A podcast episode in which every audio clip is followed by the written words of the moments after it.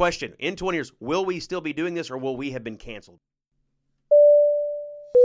Attention passengers, we ask that you please fasten your seatbelts at this time and secure all baggage underneath your seat or in the overhead compartments. Flyover Country with Scott Jennings is prepared for takeoff. And first off, thanks to the flight attendant on the recent flight for Scott Jennings, who kept him in line and kept all of us safe. No, no, don't start. Why don't is that? start. Don't get me started. It's flyover country. Because I and feel it's like Scott I feel like ninety percent of these shows Yes. get get consumed with me for about ninety seconds on a rant. it is flyover country. I heard the airline go off, and I couldn't help but to But talk it, about. but it is true. But now that I'm wound up, it is true. I was in numerous airports and I was harassed, harassed by someone on a plane about a mask. I was wearing my mask. He was drinking coffee. I was wearing my mask and still got harassed about it. And still to this day, as we record, what day is this? As we record this, as we record this, is you- Wednesday, March 9th, 2002. We're recording at 9:32 p.m. Eastern. basically the entire civilized world has given up on masks, except the airport, where they're still giving a speech that threatens you. That it says, if if you don't wear a mask, you may never be allowed to fly again. We're still threatening people. So you have flight attendants, and of course you have a, a certain sector of teachers who are also very concerned about this. By the way, I'm Joe Arnold. I'm your roundtable host. Uh, Scott is here. We've heard him. Jared Crawford, hello, The J Man is here. and and Kevin Grout. Grouty is here. back. I'll tell you something else. I've been in a number of hotel rooms. They're still putting they're still putting the uh, remote control for the TV in a plastic bag. Now I was in a hotel in Nashville uh, over the weekend, the last couple of days, and there was no plastic bag for Really? the remote control. I it was I said freedom. Interesting. I'm trying to remember where I was. I think I was in Orlando. I went to Orlando and I was there for a night and I was it was a lovely hotel and the thing was in a plastic bag. Like, why? Call Why Governor are we doing this? After he's done yelling at those kids, he'll talk to this hotel. So we are in what flyover country, and, and just as, as a kind of a, a, a kind of a, a repeat of sort of when we first launched a few months ago, and, and in addition to Scott's interviews with luminaries across the political and cultural spectrum, we have these weekly roundtables as well. And I always see this as an opportunity for us, knowing that there are folks listening on the coasts and in the on the in the Beltway. To kind of reflect about, you know, at least one set of people here in the flyover country and what's going on. I will tell you that um, big, big, shocking news in Louisville, Kentucky, and that is the uh, local public school district, which is a big one. Kind of a, they have, uh, as opposed to kind of carved up in, in a big county, it's all one big consolidated district, uh, about 100,000 students. They are going uh, mask optional as of Thursday, and there is quite the um, the, the response by some teachers online about concerned about their their safety. I give this a week. It should have happened a long time ago, but I, I think that they're going to flip flop right back. You do? And the school board voted four to three to give the superintendent the authority to do it. And then he then used that authority to go. Now, by the way, most we should tell people most surrounding school districts, if not all, have Kentucky, right. have several days or weeks ago gone to mask optional.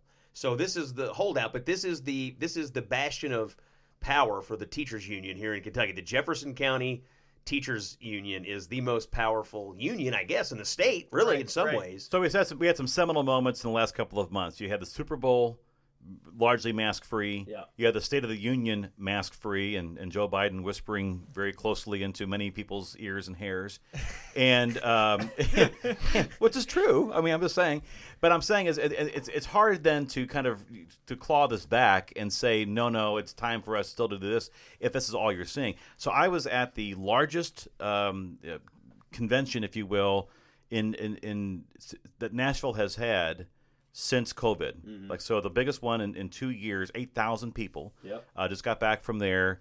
Not a single. Well, maybe one mask. I mean, there was. I mean, I think it was somebody was working at the hotel. But I'm telling you, it was. And it was what's crazy about it to me is the fact that, and of course, I've already been kind of been living mask free and sort of like post COVID for uh, maybe eight months myself.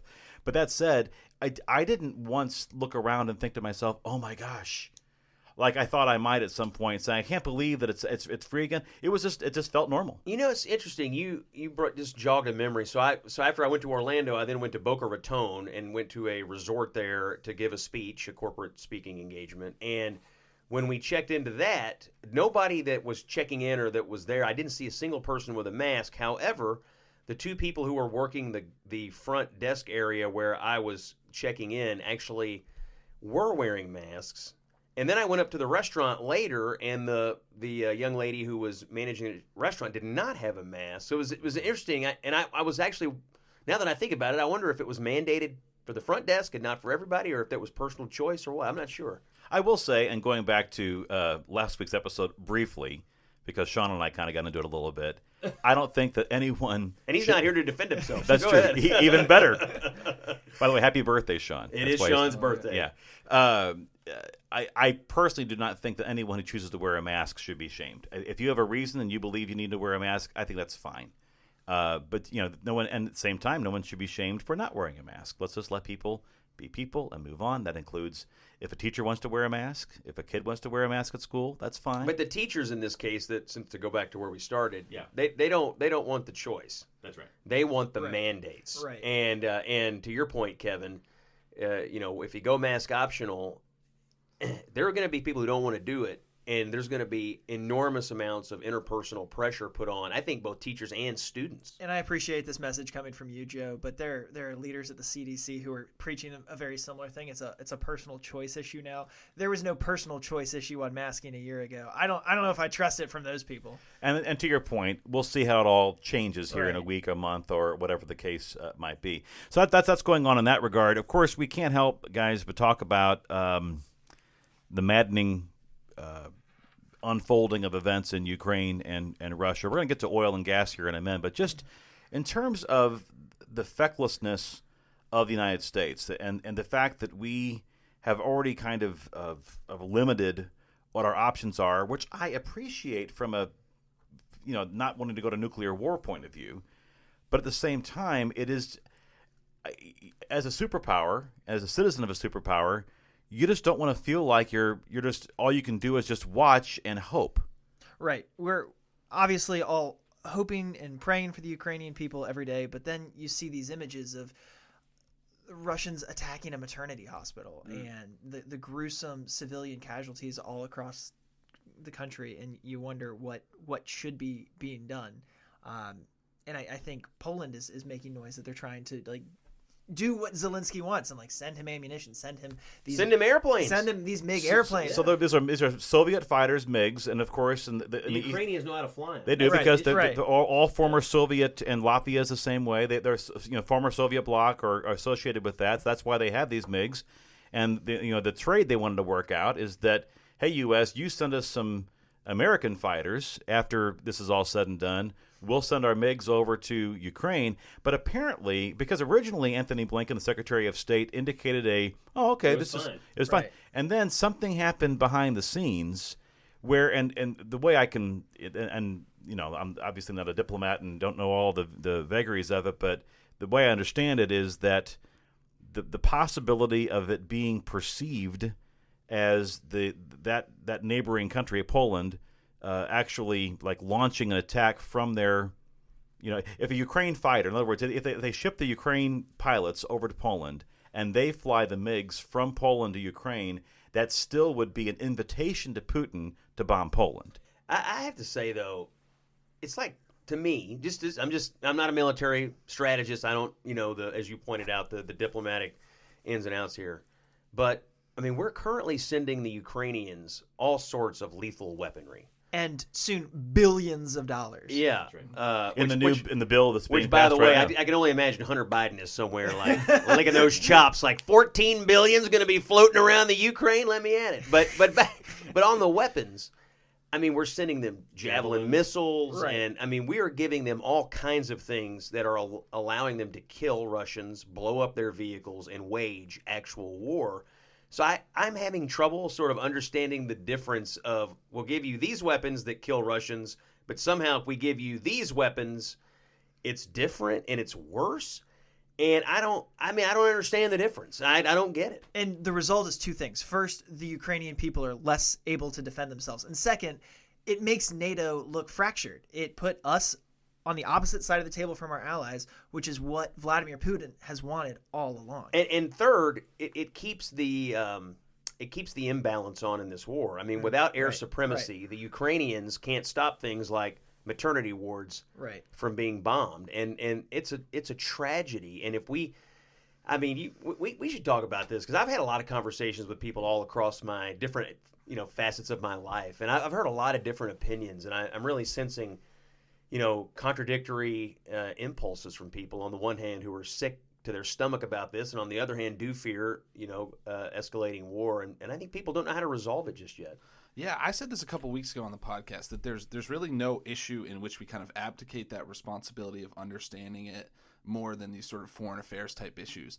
And it still feels like there's not like one voice, there's not one plan. We're bearing the brunt of this war and the in the gas prices seemingly, but we're also not advancing or doing anything that's helping. I mean, it's it's strange seeing sort of both uh, both problems coming at us. I mean, I feel like American people are have no understanding of where this is going. If it's getting worse, if it's getting better, we're dealing with high gas prices, but it seems like things. I mean, it's just. I, I think it's you. You don't know sort of how to feel about it. Right We'll get to that, the gas prices in a moment, but I will say that I don't think that we're necessarily bearing the brunt of it. I think the rest of Europe, and especially the far farther east you go in Europe, is certainly bearing the bigger brunt Yeah. with the refugee crisis and, and, Oh, and, things like that. It's I, read just before we went on the air tonight. I think thirty-five thousand people were evacuated out of one city in Ukraine. I mean, you think about that. Well, you have you even know, more than a million. I mean, you have Right. basically, and look at Poland and um, uh, Hungary and you know other uh, nations along the way, and they're absorbing much of this, but there's a limit at some point. But you know, I think the, the but the other frustrating thing about all this, and this is just the, I mean, and we, uh, we said a couple weeks ago too about you know about the president. Uh, We, regardless of what you think about the policies, whatever else, we still want the president to succeed, especially in foreign policy, Right. representing our, our country. And when you just, uh, at least for me, when I I have doubts whether, back to your point, Jared, is whether do we have a strategy? It just seems to be kind of like uh, we're being led by other people, and Putin has dictated every element of this, and it's just a matter of how to what degree we are willing to respond. And up until this point, it's been, and maybe some people would say, well, thank goodness. I can just hear some say, thank goodness it's not Trump because Biden is going to be measured and conservative and being very reluctant to do anything to provoke.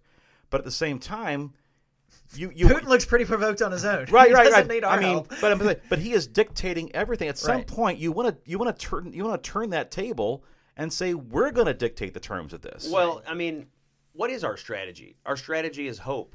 Hope for this to end someday. But but what's the old saying? Hope is not a strategy. Hope is not a strategy.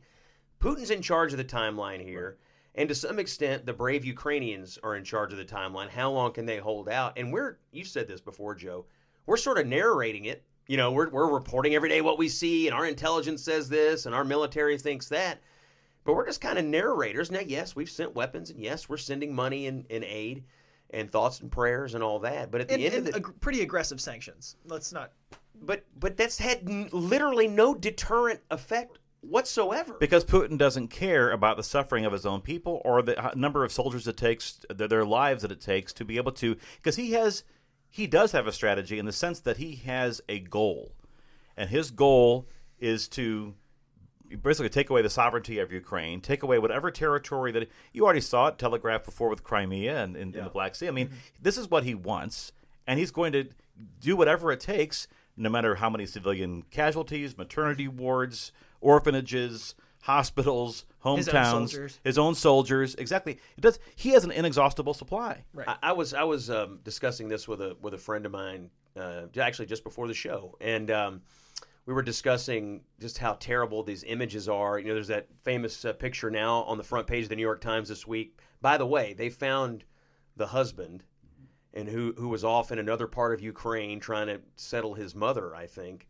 And so his wife and his children die, and they're and, you know now their their image is famous. But anyway, we were just discussing uh, how horrible this is and the fact that essentially the, the, the, Western world is just letting this happen. I know, I know we're standing with Ukraine and we're we have all these ancillary support systems, but at, at some juncture we are allowing Russia to take over another country and to kill and slaughter civilians at will. We are allowing it. We are allowing it to happen because they aren't in NATO. And I said, I think it's actually a pretty seminal moment in world history when you allow. I mean, we have the United Nations supposedly for a reason, but it apparently is obsolete because we're allowing a member of the United Nations and member of the Security Council to, to ignore all of the you know social contract that we've tried to set up among all these countries. And I just I just said, at what point is is is is there too much slaughter? We can't take it anymore, and we have to confront these people. And he said, "Whoa, we don't want to have nuclear war." And I said, "But but we've already said uh, we've already said if he goes to a different country, a NATO country, we will fight." So I know we have a treaty, and I know we have these obligations, but functionally, as a real matter, what is the difference between confronting Putin over Ukraine and slaughter and confronting him over slaughtering people in a NATO country? I know we have a piece of paper, I know we have a treaty, and I know that's the way it works. But as a functional, moral, human matter, Right. if you're not willing to risk nuclear war today, do we really have the guts to risk it a month from today if he crosses the line? And I'm starting to believe we may not. I'm just saying. I, I know we say we do. I know we say we have this alliance. And I want to fight these people right now because I think they're evil and I don't like it.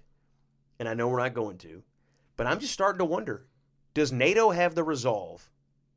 I mean, if he goes into one of the smaller, weaker NATO countries, what are we going to do? Will we really stand up? I guess to Poland's credit to a degree is that they were inviting Russia to attack them by they're the ones who said we want to send the big fighters over. Yeah. Now, interestingly though, and I guess they don't want to give up their entire defense, nothing stopping Poland from doing that was that what they want is an exchange with American fighters. In other words, they could they could say, "Here, just take them." They could fly them over themselves.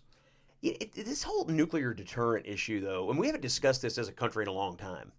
You know, it's been a long time since we had this sort of big national and and and a lot of people are out there today making the argument we just can't get any more involved because we're going to risk nuclear war. But Joe Biden is saying we will risk nuclear war, I guess, if he attacks a NATO country. But aren't all the same people today who are screaming about nuclear war?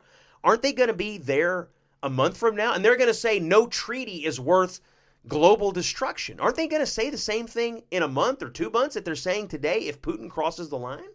I mean, I don't. Maybe they won't, but I assume they will. Right. I mean, I, and that to me is the great next policy question. Mm-hmm. Do, if the United Nations means nothing, if, be, if, if if if if holding Russia accountable and allowing them to do this means nothing today, what's going to make it mean anything tomorrow? I just I'm worried about that. I guess I hope I'm wrong, by Right. the way, but I'm worried about it. I mean, we don't know Putin's state of mind. There's been way too many, you know, uh, forensics of, of his appearances, and you saw the thing with the, the the flight attendants over there, where they think it's he's in front of a green screen, and they kind of superimpose them and this kind of thing, because every other other appearance that he's done with any of his generals have been 20 uh, feet away. eh, well, twenty Were yards they, you away. I mean, were they were they were the flight attendants uh, yelling at him about a mask? Stop it! Stop it! Stop it! No. I'm just I'm just asking. I just want to know if they're as aggressive as ours. But my, my, my, my question about the thing about Putin is, is is to what extent you can predict what his next action is because to your point is to say he's not going to stop at Ukraine. Well, we've we, we've we've. Uh, I mean, this entire thing, in my opinion, was precipitated by his view that we didn't have the guts to stop him. Right. He saw what we did in Afghanistan. Mm-hmm. He saw the waiving of the sanctions. He saw the Democrats and Joe Biden stop the sanctions that the Republicans wanted to do in January. And he said, you know what? These people do not have it in them to stop me. I think he may have miscalculated on the overall PR of it. He probably didn't anticipate all the corporate pushback. Maybe he didn't anticipate the severity of the sanctions, although I have to believe he thought some of that was coming. But at the end of the day, he perceived weakness and an unwillingness to confront. So if he has perceived that as of this moment, wouldn't he? I mean, he's slaughtering people in Ukraine. It's all over the news. We're not doing anything about it. Don't you think there's a percentage chance in a month or two months or six months he's going to say, meh, they don't have it in them. They don't have it in them. So, uh, well, I I was to say one other thing about as far as his long term plans. This has been in the works for a very long time. I think some of his the disinformation and the meddling in the elections in the past were all part of this. The more Probing. exactly Probing. the more that you can set us against each other in this country and have us mistrust each other. The more that he's going to be left to his own devices and do whatever the heck he wants Yeah. over there. I guess my whole point about all this, though, is that I mean to understand and again, I'm not saying you can trust Putin or the the you know whatever the the uh, the PR agencies or things that isn't Pravda anymore. What, what is the what is the latest? I, I'm, I'm still in Soviet world in terms of what they use for their uh, Yeah. for their for their announcements. Anyway, you know, for them, it's been about the separatist republics protecting those those ethnic Russians who are there, and basically casting uh, Zelensky and the Ukrainians as as Nazis, and and and as this this regime which is which needs to be overturned for the sake of the safety of that sector. Certainly, though, he also obviously doesn't want NATO's influence to be any closer to his border than what it currently is. So Ukraine is the ultimate buffer, you know, between Russia and the rest of Europe. And frankly, and back to your original point, Scott, we pretty much agree in terms of we as a country and, and, and the Western world pretty much agrees with that because we're not fighting. In other words, we are we're saying Ukraine is expendable. Yeah, That's exactly. We, we've already ceded this. Right. Like Right. it's. I mean, we're saying we hope that the Ukrainians surprise us all and somehow drive out the Russians. Right. But we're also saying, if they don't, they don't. Exactly. It- and, and- that, and- that, that is the ultimate moral and geopolitical conundrum But is that- whether but- this this has changed anything. But the ceding of this ground, the the preceding of this ground, is what makes me wonder: Is Putin? How is he going to interpret this for the long term? Like, look, look at what they let me do. Yeah, I, yeah, I can't watch Netflix anymore. But look what they let me get away with here. And and I I fear, I fear a world in which not just Putin, but other other dictators will say, well, he got away with it. Maybe I can. I do think it's NATO is slightly different. You point out a lot of issues with the Is United it? Nations. I hope you're right because I, I'm a from the- NATO supporter. I want you to be right. I'm just concerned that the door is like slightly been Right. cracked open that that it it might not be, and I'm worried about it. From the very beginning, the United States has said no boots on the ground in Ukraine, and it seems like have have ceded Ukraine. But at the, it, almost in the same breath, even in the State of the Union, the president said we will defend every inch of NATO territory. So he he hasn't given anything away on that. There's a line in the sand. right. But the question is, to Scott's point, is that uh, are we going to keep? I mean, Obama drew a line on the sand too in Syria, and that that changed. Well, and and, But- and, but and- and- but, not- but but it- understand why Biden said that up front. It was the political impulse to acknowledge the anti-war sort of isolationist political vein that's been opened up in America. We're war weary for good reason, I guess. And we don't want any more foreign entanglements and people want us focused on, you know, inwardly right now. That's a strain running through both parties, by the way. And I viewed his statements on that as much as a nod towards the political mm-hmm. aspect of it as anything. I mean, it's the same impulse mm-hmm. that led him to precipitously pull us out of Afghanistan when it was completely and totally unnecessary to do it. It was the political impulse. Remember, I wanted to do it by 9 11 because I wanted to do it on the 20th anniversary. That's a PR move. That's a political move. It wasn't a tactical move. Right. And so I, I, I think he has said the right things on NATO. I agree, but I'm just I mean, if the if the stated reason of not fighting the Russians today is we don't want to provoke a nuclear war, well, if we're going to fight them over NATO, then we're going to might provoke a nuclear war, right? Yeah, but that is the founding principle of NATO. And maybe, thankfully, in this situation, it's not just Joe Biden making the decision.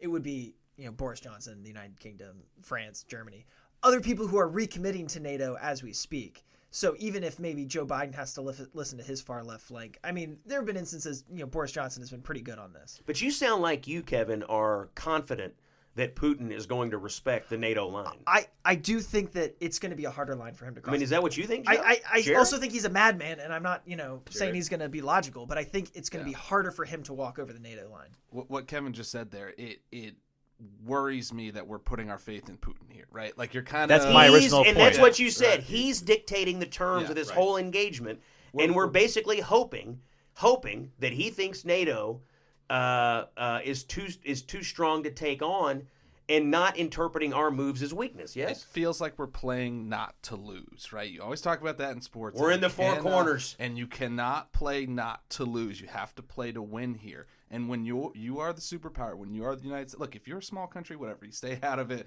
You don't care. you you sort of like oh Ukraine, hopefully, you know. But when you are a superpower, when you are the United States, when you dictate these things on the global stage, you cannot play not to lose, and that's what it feels like our leaders are doing right now, both publicly and then sort of privately. I mean, too. what are the NATO? What are the smallest NATO countries?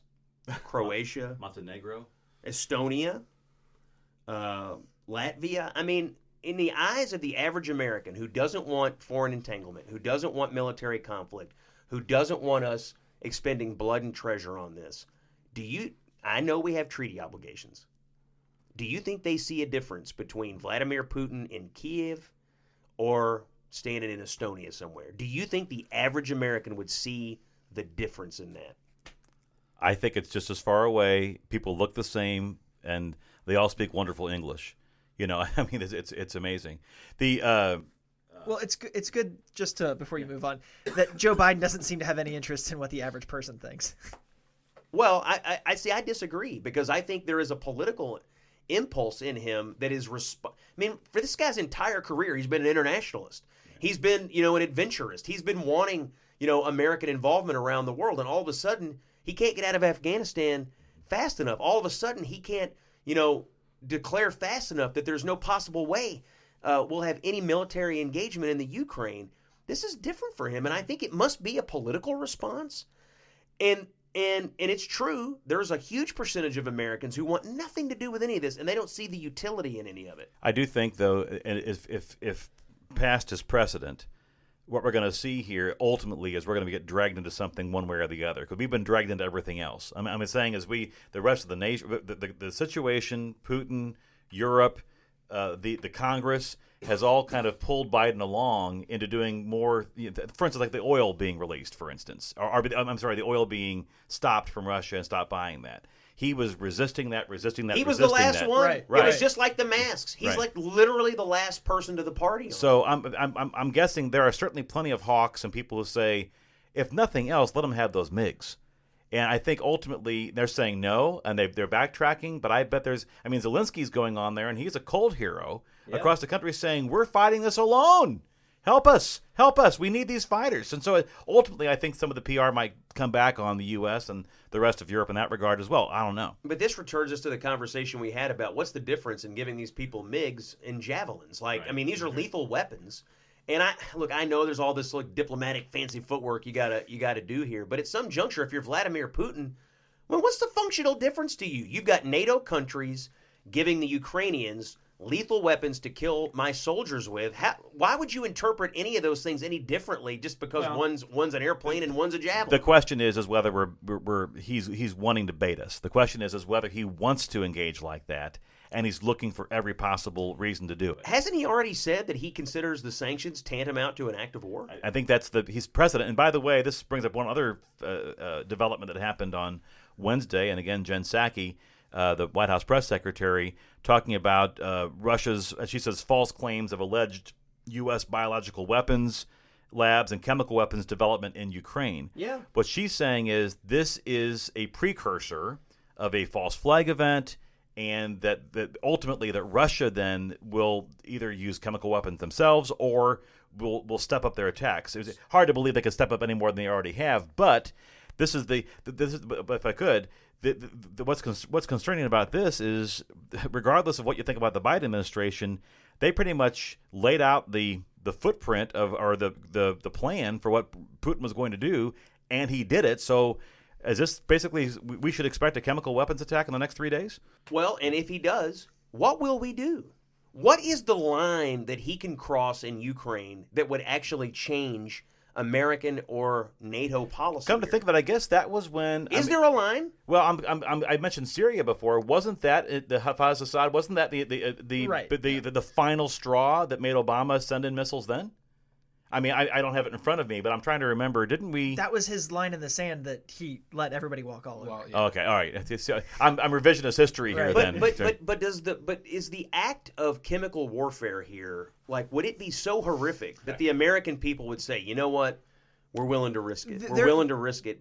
And and and it- and for Joe Biden, I mean, it's look, I, I I'm like you, Joe. I'm cheering for American success on the world stage. I, I you know I don't want bad things to happen to the United States, its alliances, our allies.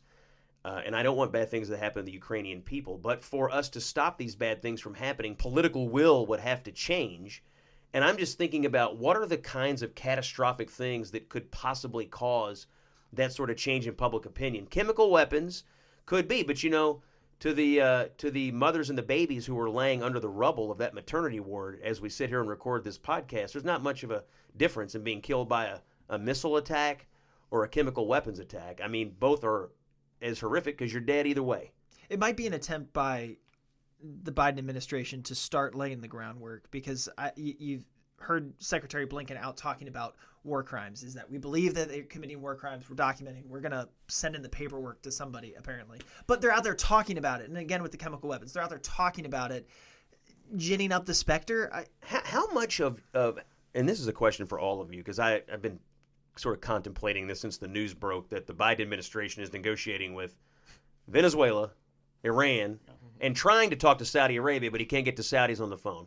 So he's Bunch talking. To, he, he's talking to like these terrible uh, dictator-led regimes about oil output, but the Russians are, I guess, our intermediaries in talking to the Iranians. And so not only has Biden tied our hands militarily with public statements about no military involvement, but at the same time, they got us a little bit over a barrel in this deal with Iran, right? And so for Biden, his hands are tied by his own public statements. His hands are tied by the political impulses of the American people, which he's already kind of given into on Afghanistan and other places. And now they're a little bit tied in terms of using the Russians to talk to the Iranians. And I, so back to your point about chemical weapons. Does Vladimir Putin know he's basically got us right now by the political short hairs, and there's not a damn thing we'll do about it. And that's that is a huge fear of mine. I was I had to look it up, and I, I'm sorry for my my uh, uh, my my error before about Obama. It was Trump that ordered an attack on the Yeah. airbase in central Syria after a chemical weapon. And the story was like, didn't wasn't the story that like Ivanka Trump like got the pictures of how of the aftermath of the chemical weapons and took them to the Oval Office, and basically they were so moved by the absolute you know human tragedy of it that they fired cruise. This was early on in the presidency, and after by the way running a pretty isolationist campaign. You know, he's like he's lobbing cruise missiles into Syria. I mean, it, you know, I mean, it was a pretty hawkish move. Back to oil in a minute, but for those folks listening to Flyover Country with Scott Jennings 20 years from now, because I know the Library of Congress will have this archived and we'll be able to listen to this. I'm just curious about no listening to for uh, we're talking about the blow by blow right now. Question: In 20 years, will we still be doing this, or will we have been canceled by then? Oh, we we were canceled like two years. this is a long time ago. My my point being is. This is this is one thing for us to be in the moment and like and the Ukrainians to be shell shocked about this horrible tragedy which is going on there and this the the the, the, the abuses, but as far as the geopolitical Yeah. uh, the, the, the, the you know the, the entire chessboard changing right now. This is what I'm thinking about too, in terms of what I think this is generational in terms of the overall effect of what's happening here. That was not clear to me necessarily from the beginning. Yeah. Especially when when Biden. I mean, it wasn't that long ago that Biden uttered the words "minor incursion." Yeah. You know, and and I mean the, the fact that that was the beginning of it, and all of a sudden it's it's it's like COVID. No, I mean it, it's a situation where it's it's probably uh, more impactful. I, I shouldn't c- compare it to COVID, but I'm saying is this is an entire reshuffling of the game. Here. And, and and I think we've become numb to some of these international conflicts, right? I mean, that's the thing. They happen in faraway places. You know, you don't get a ton of news coverage. They come and go. You hear a little bit about it. You don't like it, then you, you move on to something else. In this particular case, we're seeing real time streaming, basically, of a war in progress. And um, and I and I do think it's affected the emotional state, you know, of, of most people everywhere else in the world. It's certainly affected corporate strategy. You've got Netflix, McDonald's, Brown-Forman. You know, I mean, you've got all these big banks, Mastercard, Visa. Pepsi, Coca Cola, McDonald's, Starbucks. Yeah, yeah. Um, no, we don't have no fly zones. We have no fry zones now. So But- but- does that but- make a difference? Well, I, I mean, it's to your point. When when massive organizations like that move and do things, it obviously has a ripple effect on their employees, their consumers. So I, I do think, but I don't know what kind of a difference. You know, I ultimately don't know how that then impacts the political thinking of the leadership of the Western world. it's it's probably those companies recognizing the same feeling that we all have. We want to do something, but we don't know what to do, and that is what they're able to do. They don't see anything coming from Washington, so Mastercard can say you can't have a financial transaction in Russia. Yeah, I do think it's a little bit of that of sort of like, oh, we're in this too. We can't like light up McDonald's yellow and blue, so we'll start. You know, like uh, some of it is, I think, a little bit of kind of showmanship. But my understanding with these the sh- sanctions, especially economic sanctions, have always been to, to hurt the people enough that the leaders sort of take notice, or that your economy cripples enough. I'm that- not sure Russia works that way. And and yeah, I, again, I, I mean, don't know honestly. that that Putin would care. I Which mean, is why they went after the oligarchs. and- But they're thinking the oligarchs might hire their own assassin crew, you know, to go after Putin because they care enough about their own wealth. and Again, their we're family. we're hoping right for other people but to do but something. to your point, I think that is. I don't know, but have we actually said that's the strategy? I mean, I mean, if the strategy is the fact that we want you to overthrow your government, then maybe we should say that we'll support you. I don't know. I mean, Lindsey Graham said it, came out and said, of course, he wanted a commando s- squad to go in and and and just take out Putin. But my point being is, if if the ultimate goal of sanctions is not just to punish the country, but is to lower the support of the regime enough that they take matters into their own hands. I mean, maybe we need to be more clear about that. Yeah, I mean, again, it'll be interesting. It, you know, Scott sort of joked about it not having fries in McDonald's, like those sorts of things. Like it happens very quickly, and it, when you can't access your bank, when you can't, you know, when you're well, everything quality, like overall quality, of quality of life. li- yeah. I mean, I how mean- long how long are you willing to put up with Yeah. with with a, And a it- quality of life that? And if you're a young person, I mean, your entire life you've had access to, you know, fast food and banking and internet, and you know, like you you live a basic sort of lifestyle that's not all that different than young people other in other places. now all of a sudden you've been plunged back into medieval times. But know? now that you have the Western world, though, taking this attitude toward your country, is this also risking radicalizing a whole new generation? like radical nationalizing, Right. uh, Right. national sorry, Yeah. nationalism. Yeah, because uh, you can see people the also come. Russians. This is terrible. This is unfair, and they're being fed the. And they're you doing know, it to us. Yeah, exactly. So I can see it. uh, I- If this was happening to our country, and and we were, you know, being told a different line from our, you know, folks, I would certainly probably have a natural there- impulse there to i- hate the people who are making my life difficult. Are a huge amount of Russians out on the streets showing a lot of bravery, you know, protesting their own. There's regime. always going to be protesters. I mean, there are in this country too over things that maybe you and I might not agree with. I'm It's a saying. lot harder to protest, I think, in That Russia. than but what I, but you know what I don't really have a handle on is the information flow Right. to the average Russian. You know, we know what we know, and we're getting tons of real time information, and we know what our government tells us, and we know what independent journalists have told us. What is the average Russian seeing right now about this? Are they seeing as much information? What are they being told? How is it being interpreted to them? And I, I'm I'm almost sure they're getting a different interpretation of it. But are they getting enough independent information into the country that would cause them to basically see it the way we see it? And I don't know the answer to that. Yeah, I saw somebody mention this about Netflix pulling it in there, uh, pulling their services in uh, Russia. That Netflix should have started like streaming twenty four seven, like kind of pro Ukrainian propaganda or something like that, as opposed to cutting off the service.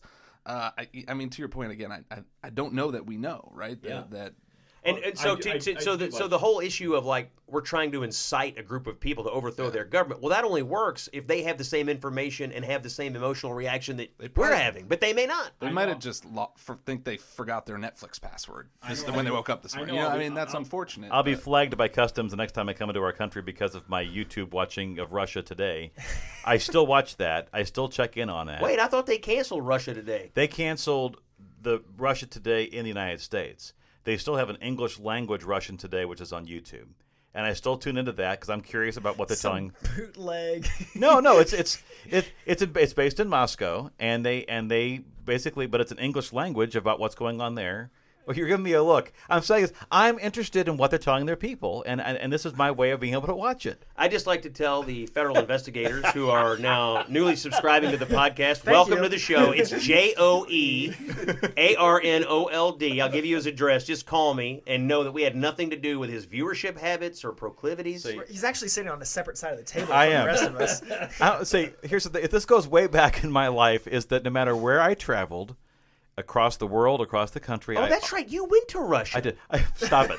I, You were there as a young Impressionable. armchair, 17, ace of spades. Is he activating? I can't tell. The winter podcaster over here may be flipping the table over in a second. Yet. He's Niet. the asset. He's the asset. I always One picked up. day, Joe's gonna have a flip phone that rings, and, it, and he's gonna close it, and he's just gonna Golly. walk out. Pod no Scovia Nishra. Okay. Anyway, so um, I don't even know what's happening right now. I'm about to go Red Dawn on my you. my This point guy- being, Wolverine. I love that movie. It is. You've seen a movie that I've seen. Nice. This is the Joe Arnold greatest hits. it's fantastic. Anyway, what I was about to say is no matter where I've traveled, I always pick up the local newspaper. I always want to see what's going on in that community. Of course, it's it's hard these days to get a local newspaper, and this is my version of that today. Is I want to see. I've also tuned into uh, you know the uh, France has a 24 hour news channel. Uh, Germany has a 24 hour news channel, English language. It's just very interesting to see the, their perspective and, and the context of all that. Question: In all your watching of all this, do they Yes. have any pundits who are who are as good as me uh, on their like when they have their panels? I'm just curious. There do they is a- have like a version of me that's like the person who gets the ever living crap kicked out of There them? is a the- there, there, there is a guy on Russia Today who has a kind of a red beard. He and he seems to stare at the camera with the same kind of condescension the way you look at me. Because It seems very familiar. it kind of drifts. He's like, well, you know, Biden just said. I mean, it is, it is. But I do find it interesting. I'm not saying you should go look at it. I'll, I'll watch it for you, and I'll come back every no, week. No, I will not be way. turning any of my browsers onto the uh, Russian propaganda. It's on YouTube. So YouTube. what are they saying? A lot of stuff's on YouTube. Oh, it's just basically what I said before. Was is is that? Oh, in terms of that, is that first of all they've said, oh, this is you know Russia only sells like, only one percent of the U.S. You, you know of of the output is is to U.S. I mean, this is not a big deal in the first place as far as like U.S. cutting us off. Um, you know, we're we're big, we're we're fine, we'll we'll take care of it. You know, we're big, but they are. You know, oh, they did a big, almost like a comedy segment on one about uh, cancel culture and about like oh we're so scared you're going to take away you know like Netflix whatever else Mm-hmm. on or they were they were joking the fact that people were throwing were, were pouring Russian vodka away you know we're By the way, canceling by the way, that is singers you know it is kind of stupid. I mean, I'm sorry. we all kind of had the same. oh wait wait wait wait No. so you agree with the Russians Well, no, I want to. I wanted to bring this Oh. topic up because I knew you'd have strong feelings on it. You know, that was where it started with the vodka. Okay, whatever. But now they're like canceling, you know, Russian uh, operas, and they're canceling the Oh, what's the- somebody- the, somebody the stopped- ballerina and somebody the, stopped- Renaming French fries. I think it was an Italian university that stopped a course in Dostoevsky. They said we're not going to teach that anymore because it's Russian. I mean, yeah, that is and so I, I mean, some of this is like, I mean, I, it, I think people, whenever something bad happens, I think this is true at the local level and at the geopolitical level. There, everybody has an impulse like, I need to do something. Now, it never mind whether that's something is absolutely inconsequential or I'm going to call them Belgian fries. Yeah, I mean, it, but but there's like this human impulse to act. Like I want to do something, and so you run outside and you pour out your vodka, or you cancel the Russian opera, or you whatever. You eliminate you know Tchaikovsky from your iTunes or whatever. I mean, you, you, you I did it. Look at me. I stood up to the Russians. You know, none of this, of course, makes a damn bit of difference. But it's like that impulse. But I, I do think we may be on the verge of like I mean didn't wasn't there a Democrat Congress wasn't it Swalwell the other day was like let's throw all the Russians out of the country like I mean Oh, seriously? I, hold on you guys talk I got to look this up because he he is like a unique brand of moron he in prefers Washington. a different type of communist spy to stay. Uh, yeah. Yeah. Oh, oh. It's Towel Snap night on the podcast. While you're looking that up, though, we will talk about. it. I promise oil and gas as well, mm-hmm. and and you know, don't forget that the price of gas was going up. Oh, anyway. hold on. Sorry. Okay, Eric. Swalwell suggests kicking every Russian student out of U.S. universities. Really? Yeah. Now, like temporarily, or I mean, I mean, I, I mean, I don't know. I mean, that's the thing. Like, I just there's an impulse to do something, and then there's other people that have an impulse to like, I got to use this to get attention for myself here. What's the craziest crap I can say to get a clip here? Because you know I've, I'm inconsequential. I'm Eric Swalwell. What can I? what, what crazy, outrageous thing stunt do I have to pull to get in on this here? And so I, I, I don't know. To me. It's not strategic. It's not smart. It makes us look, and it gives fodder Right. it gives fodder to the Russians to incite their people to be have feelings of pride in, in their country. It's like, look how stupid and evil these these Americans are. Instead of achieving the objective you're talking about, which is to get the Russian people to essentially to see it our way, when the Swalwells of the world pop up and act like morons, we're sort of def- we're sort of defeating our own you know, I think our own operation. You know, I, I didn't thought about this till just now. To your point, uh, there has been some softening of support for Donald Trump among some uh, Republicans who, in the past, had been their, his supporters. He's he, it's been a bridge too far for some folks. Is there is there a parallel in terms of the people who are completely always Trump and and and, and softening of that support and the people of, of Putin and, and Russia? Oh man, I, I don't even know how to answer that. I don't I don't even know how to answer that. I don't I, I don't know what the nature of That's fair enough. I don't know what the nature of his relationship with his He's a people is. strong brand. You know, but he doesn't face elections. That's true. I mean, Vladimir Putin has never been on a ballot in which he lost by several million votes. Like, I mean, you know, he, I mean, this is not the way it works. I'm not even sure you can draw that. I, I don't even know how you would even start to. I feel like you're. I That was a- feel that- like some of the stuff you saw on YouTube is leading you to have us have strange conversations. There's a real casual comparison between the president of the United States and Yeah. yeah, and Vladimir Putin. Vladimir Putin. Uh, no, I was I was comparing the the the, the, the most uh, strident, um, unapologetic, um, radical followers of anyone. You know, the but the, the, the insurrectionists, for instance, the people who stormed the Capitol. I'm, just, I'm that, that's the kind of that's the one I'm talking about here. And I'm not talking about casual people who said I I, I pulled a lever. I'm saying I was I'm just curious. You know, but, yeah. uh, Well, I just I'm just not familiar enough with like the Russian president's you know political relationship with even with his strongest supporters, whoever they are. I don't I don't know. Um, uh, but before we leave oil and gas, though, and, and what happened here, I mean, I guess part of this is, has to do with um, our own. We're, we're at 425 in, in Louisville, Kentucky. Over 136 bucks to fill up the old F-150 the other night. Uh, I, we're looking at probably four. They said at least 450. That that's not a that that seems to be right around the corner. I'm sure there's plenty of places where that is, and will U.S. average five dollars a gallon.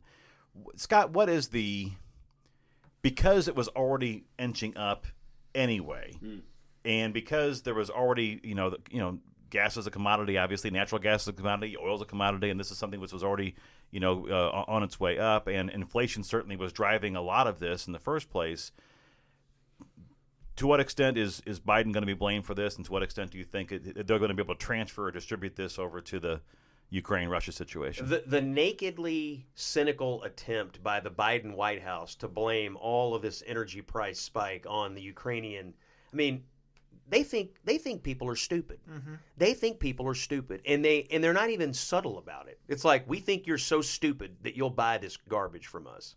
It's absolutely true that gas prices are, I guess, going to go up some over this conflict, but people rem- people are not stupid, and it's just like on the masks. You know, they're gonna they they they got to the point where the Democrats finally wanted to lift the mandates.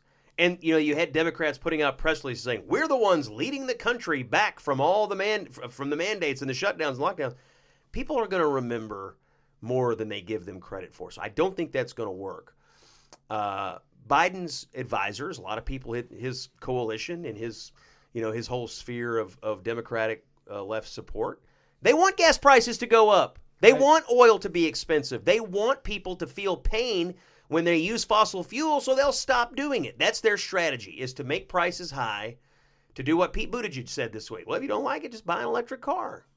Which was the, I mean, He's which, by the theoretically way- from flyover country, right? yeah, well, theoretically. Um, um, so, so I, I just I don't think they're politically going to get away with it, and I think if gas is five bucks a gallon on election day, uh, the American people are going to vote about that, and it's not going to be pretty for the party in power. the Energy Secretary uh, Jennifer Granholm spoke to a group of oil and gas energy folks on on Wednesday and basically told them you need to pump more. You need to raise output. We're in an emergency. We have to increase this. We have to stabilize the market. I did see that oil, by the way, went down in, in price uh, today, but yeah. Well, that's a different message than what we heard from Joe Biden back during the uh, back during his. Uh, Oh, that's that, We got that sound, Jared. That was, I mean, that, that is. this is the, the Bernie Sanders debate, right? Yeah, that's exactly right. All right.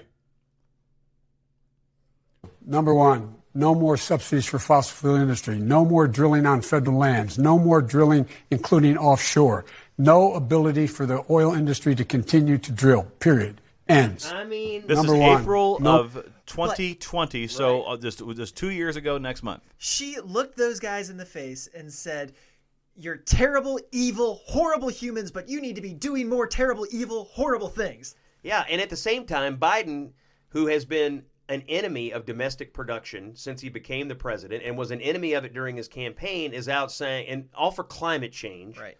is out also simultaneously saying, well, we're not going to drill here, we're not going to have more production here, but we'll have more in Venezuela, and we'll get more out of Saudi Arabia, we'll get more out of Iran, as though drilling for oil there is any better for the uh, climate or whatever than it is drilling here. I think people see all of this and they think the absolute lack of common sense will drive people crazy.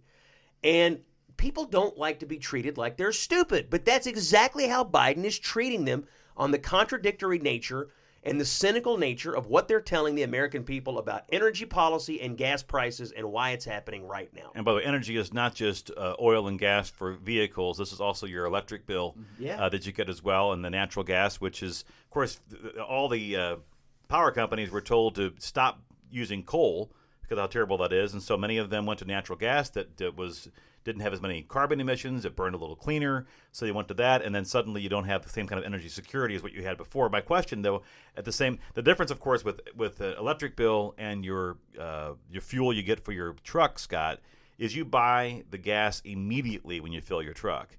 And with the electric bill, you get that bill about a month and a half after you've used it, and you end up transferring your uh, your your disgust away from the the reason for it, which is the U.S. policy, and more toward the person whose name is on the bill. I mean, to, are you blaming Shell, BP, you know, in this area, Thornton's? Are you blaming them for the price of gas, or who do you blame when you fill your truck? I blame the I blame the any politician who has tried to limit domestic production of energy because I know how much energy we have in the United States. We got more oil in ANWR than they got in Saudi Arabia. So I blame people who have an attitude that says America should not be energy independent, that America should be dependent on despotic regimes. And when we get into a global crisis like we're in right now, we're behind the eight ball because of those policies. I, that's who I blame. Now, does the average person see it that way? Maybe they're not as political as me, maybe they don't think of it in those terms. But I do think I do think most people know this. The United States of America in the recent past was energy independent and gas prices were low, and they connected those two things. Now there is a view that we're not energy independent, that we are dependent upon despotic regimes, and now gas all of a sudden costs twice as much as it did. Yeah, even Senator Manchin made this point this week when pressed on this that if we're going to ramp up production, we should do it in the United States, not just be some sort of America First policy. There's nobody who does it safer and cleaner than us. Yes, period. and by the way, and Yeah, by the the way, Russia- yeah, go ahead. our allies who mm-hmm. did an even dumber thing than we did by getting even closer and more dependent upon Russia for their energy needs, they need another supplier. Mm-hmm. So, just as a matter of good business, not only should we be independent for ourselves, but we should be sending this energy around the world so that we can get people and separate them from Russia and the other despotic regimes. And just the smugness coming from the White House when they talk about this. The press secretary, um, Jen Psaki, when was asked a question about should we have more, you know, domestic drilling, she said there are all these leases out there. Why aren't the oil companies drilling for oil? Let's check in with Jen Jen Psaki at the White House, and when she was asked about the uh, the, the lack of of drilling going on right now for energy independence in the United States. additional permits. So would the president? What additional permits do they need? There's no, the, they have, the leases are there, the permits are there. I don't think they need an embroidered invitation to drill. That is, they are oil companies. She she knows. Well, the, the, the duplicitousness and cynical statements coming out of the White House on how much energy's been produced and when, what she said, Kevin. I mean, it's it's it's pretty darn raw. and, and they know how much red tape they have bound up around this whole process. It's not like somebody can just go start drilling tomorrow. They, Build they- a well in your backyard. Right. They, they have they have taken these to court. They have shut down entire programs. They have made it impossible. On day one, they stopped the Keystone XL pipeline, but what people have forgotten is that that was part of a pack a package to reverse more than 100 Trump era energy policies. It was Right, just one right. of a, a bunch of things, and so the fact that they're acting like, "Hey, it's a free country, you can do whatever you want," that's just simply not true. The Biden administration has been desperately trying to stop federal leases that were approved during the Trump years. In the Gulf of Mexico, in fact, just the other day, they were in court saying, "Yeah, we don't want to we don't want to do this anymore." So there is absolutely an attitude and a policy position that puts an anvil, an anvil on the domestic production in the United States. And people know it, And they're proud people of it. know it. They're- they ran on it. Most of the they time, ran they're not hiding it. But now that everybody's paying more at the pump, And so I just I just think they're depending on people being stupid. And I don't think people are stupid. the Keystone Pipeline certainly can't open up tomorrow and, and solve this. But back to my original point on the fact that the entire chessboard has changed, we have to be prepared and begin now adjusting, pivoting, and making ourselves energy independent, even if it takes another six months or a year. I'd rather that we make that decision now and not be wondering what to do, you know, later on. Even the Venezuelan oil would take eight months to get here. Why? Right. Why are we so doing anything? make with those these people? steps now. So the question is, this, so Scott, with all of the political uh, predictions, and I heard some, I heard Dave Wasserman this week, and, and uh, the uh, some remarks and talking about you know the, the the change. Certainly, it's almost guaranteed as far as he's concerned, as far as the Republicans taking over the House, and and likely, in his opinion, that the Republicans would take over the the Senate.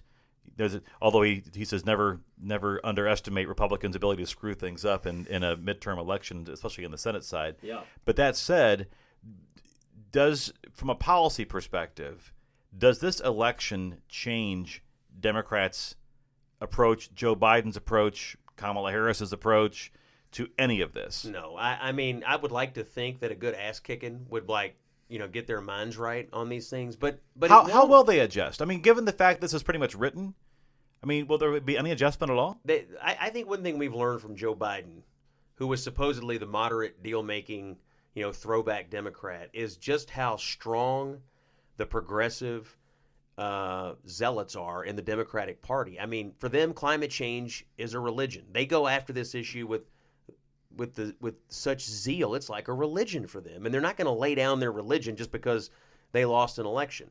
And they're going to demand that their next presidential nominee, whether it's Joe Biden or somebody else, not just stick with it, but get more aggressive with it. And so, no, I, I mean, no, they they won't change a thing. They they are not interested in changing. They don't see the utility in changing. And uh, and and I think it'll be as big a part of their platform moving forward, if not bigger than it has been in the past. While we've been recording this podcast on uh, Wednesday night, March 9th, it's now almost 10:30. It's been a long podcast, guys. Sorry. Yeah.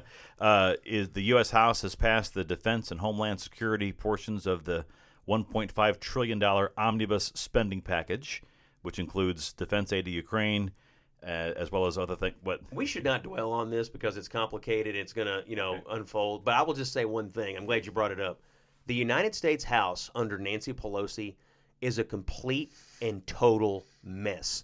Look at the clips on this. Even Democrat members. Well, they were upset because Republicans basically were saying you had to pay for this and you have to have some offsets. And the fact that the, the American Rescue Plan, they have all this unspent money. Before you go and you tax people more, spend the money you've already appropriated, right? But just And they, they got very upset by that. but just procedurally and the way this is unfolded. oh, her own You know, I mean, I mean, Nancy Pelosi, the supposed master legislator, the supposed genius of the Congress, this chamber is a friggin' circus. It's being run like a circus, and now we're up against these deadlines, and things are happening in the dead of night. It ain't Republicans, folks. It's the Democrats, and it's Pelosi specifically. dropped a 2,700 page bill at 12:30 last night. Uh. Wanted to pass it through the entire House today, uh, with Well, you with pass it, then you figure out what's in it. Yeah, a razor thin margin. Speaking of deadlines, Oh boy, it's uh, I, we got to talk about it. yeah. We do. So the, the, the deadline was moved. It was Major League Baseball and the Major League Baseball Players Association, who neither of them love baseball. They all they no they don't they don't they don't care about the sport. They don't care about the game. They don't care about the franchise. They don't care about any of it. They only care about their short-sighted concerns for their own way to carve up a shrinking pie, and a pox on all of their houses. And I it, it, it is it is sad because they can't see beyond their own stupid, short-sighted goals. They don't understand that you're basically it, it's it's like it's like sawing the uh, the I don't know the, the foundation off of your house to, to I mean, the, the the pillars of your of your uh, beach house to use for firewood. I mean, it just It's a dumb analogy, but I'm just saying. Man, by the way, you should see how vibratingly angry Joe Arnold is right now. I am, but I'm saying is it is is the, the, the fact though that that I think th- this is an echo chamber type situation where they talk amongst themselves. They're they're in these negotiations and and they they quibble over like again this this, this shrinking pie, not understanding that ultimately here's the here's the uh, the the the ultimate result of this is this. I've been watching baseball for most of my 55 years on this planet. I love baseball. I love the game.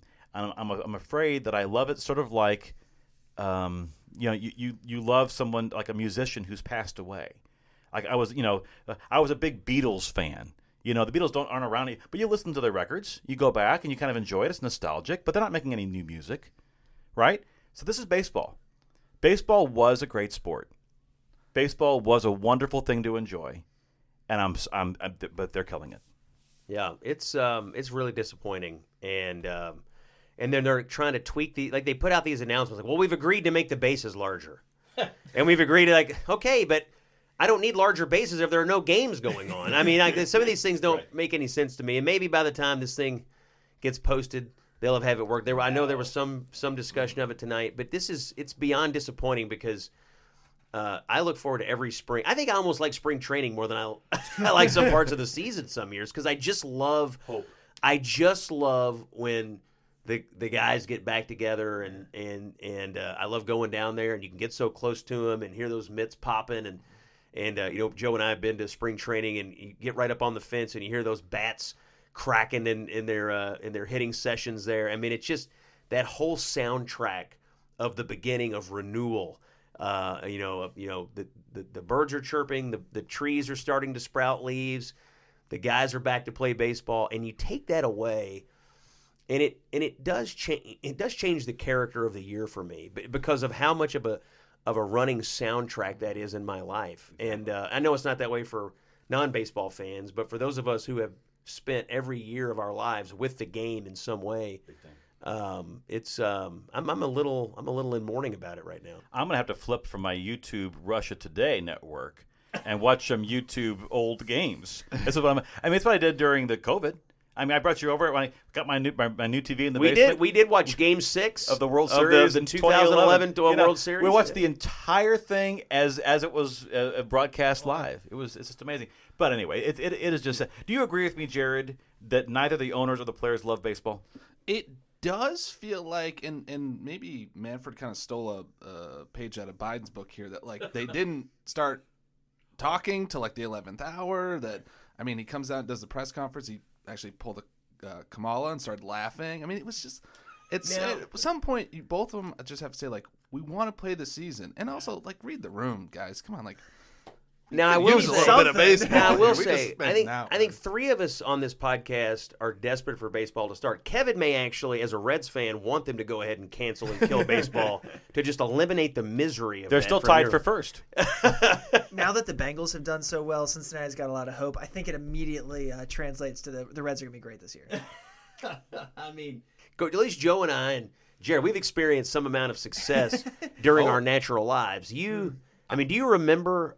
Like, how old? Do you remember the '90? You don't remember the '90 Reds, obviously. no, I was born in '93. Oh boy. Well, I have had a lot of success at your all's expense, actually. That That's is true. enough. You're fired. 2000, Kevin, get over here and learn and really quickly how to run 2013. the, uh, I was a, I was at both of those World Series. Red Sox over the Cardinals. Thank you. Really? I okay. was. I was in Boston for 2013. I was on Lansdowne Street with a bunch of people. I get stabbed by a uh, not stabbed, but uh, police Oh, no. officer You know, me. Was- Absolutely, gotta love Boston. Oh, yeah. love It that. was Man, I never forget. Man, remember getting the step? No, it's it, you're, that's sick. It was uh, it was a fun night. Yeah, Koji Uehara.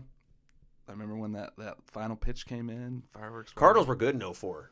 I mean, Oh, they were the best team in baseball. they This were they, they, amazing. they flamed out there in the in the postseason. Anyway, a, a pox in all your houses. Uh, Dick Durbin, by the way, of Illinois, the Democrat, is calling now for the serious congressional inquiry into removing the antitrust exemption on baseball. yeah. So we'll see what happens with that. I mean, beyond everything else, this is like economic sanctions. Is you have no, I'm serious. You you have uh, you know whole industries and people's livelihoods that are based upon this. Well, that I worry about that because you've got the downstream effect of you know everybody who works at a stadium, Right. all the people in the front offices, all the people who the poor announcers. I mean, but you know, like the people who are just the ushers, you know, that, that do it for a summer job. All the restaurants around the You know, the people. that- that- that- yes, all the small businesses that, that right. sort of feed into it. You know, the- and, and and public entities have invested in these kind of things. and the- Oh, and- and the- yeah, and the taxpayers. infra- Taxpayers are invested in this. infrastructure here. So this is not just them screwing around with. I don't want this. I want. I mean, this. They, they, they can't see beyond their own, you know, short-sighted aims. yeah, it's uh, it's an ugly situation. Let's uh, let's pray for a, a resolution. That's the beginning of my seen read heard because I just I, I'm, I'm I'm reading my own tweets on it. And no, I- you already did it. You've seen Russia Today. That's what you've seen. What's your seen read heard, Scott? I've got two actually. I went and saw the Batman. nice. oh, No spoiler. Uh, no spoilers. I'm not going to Okay. spoil it. I will just say this. where's a black suit? I will just uh, ears pointy. Uh, I will just say this. Um, it's very dark, and I don't mean the story is dark. I mean it's literally dark. Like it, climate change has happened to Gotham because the sun has been blotted out, and and the government has banned bright light bulbs in whatever universe they're living in. You can't see anything. it's dark, and by the way, it's raining. The entire movie, it's raining in Gotham. So, so your eyes have to do a drastic adjustment to be able to watch this movie. I mean, like halfway through the movie, I had my phone out. I just turned the light on. I was like holding it up to the screen. I was, I was literally like, I can't, I can't see, I can't see what, ba- I can't see whose ass is being kicked. I just, it's crazy. That's one. doesn't work that way. Second, well, what other choices did I have? Second, today, today, uh-huh. Disney Plus oh. We're gonna kill Joe's mic here for the segment. Disney Plus dropped the Obi Wan Kenobi teaser trailer. Fantastic. Teaser trailer. Let me Google that. I've watched it 20 times this afternoon and I could not be more excited. It comes out May 25th. So so I'm very excited about that. I don't know if you guys have watched it, but that's what I saw. Very cool. Yeah. Uh, yeah. I, I was just going to add on to that quickly, uh, Scott. We have hoped so much for like world building in these Disney's. We've had a lot of Tatooine Mm-hmm. and these last couple of seasons. It looks like Obi Wan's going to be on a lot of different planets. The Grand Inquisitor's on there again. If you haven't watched like Clone Oh, Wars yeah. and, and those sorts of things, watch those. It looks phenomenal. Joe, the And- Grand Inquisitor is not a game show host in the Star Wars universe. He's actually a bad person. Bad he doesn't host a trivia night or How do you pronounce the first name of the actor who plays Obi Wan? Ewan. Is it Ewan? Ewan McGregor. Yeah. Oh, wait, well, he's the current. Sir Alec uh, McGinnis. Yeah. Yeah, I know him. Yeah, yeah, Yeah, I remember was him. the old Yeah, guy. But Ewan.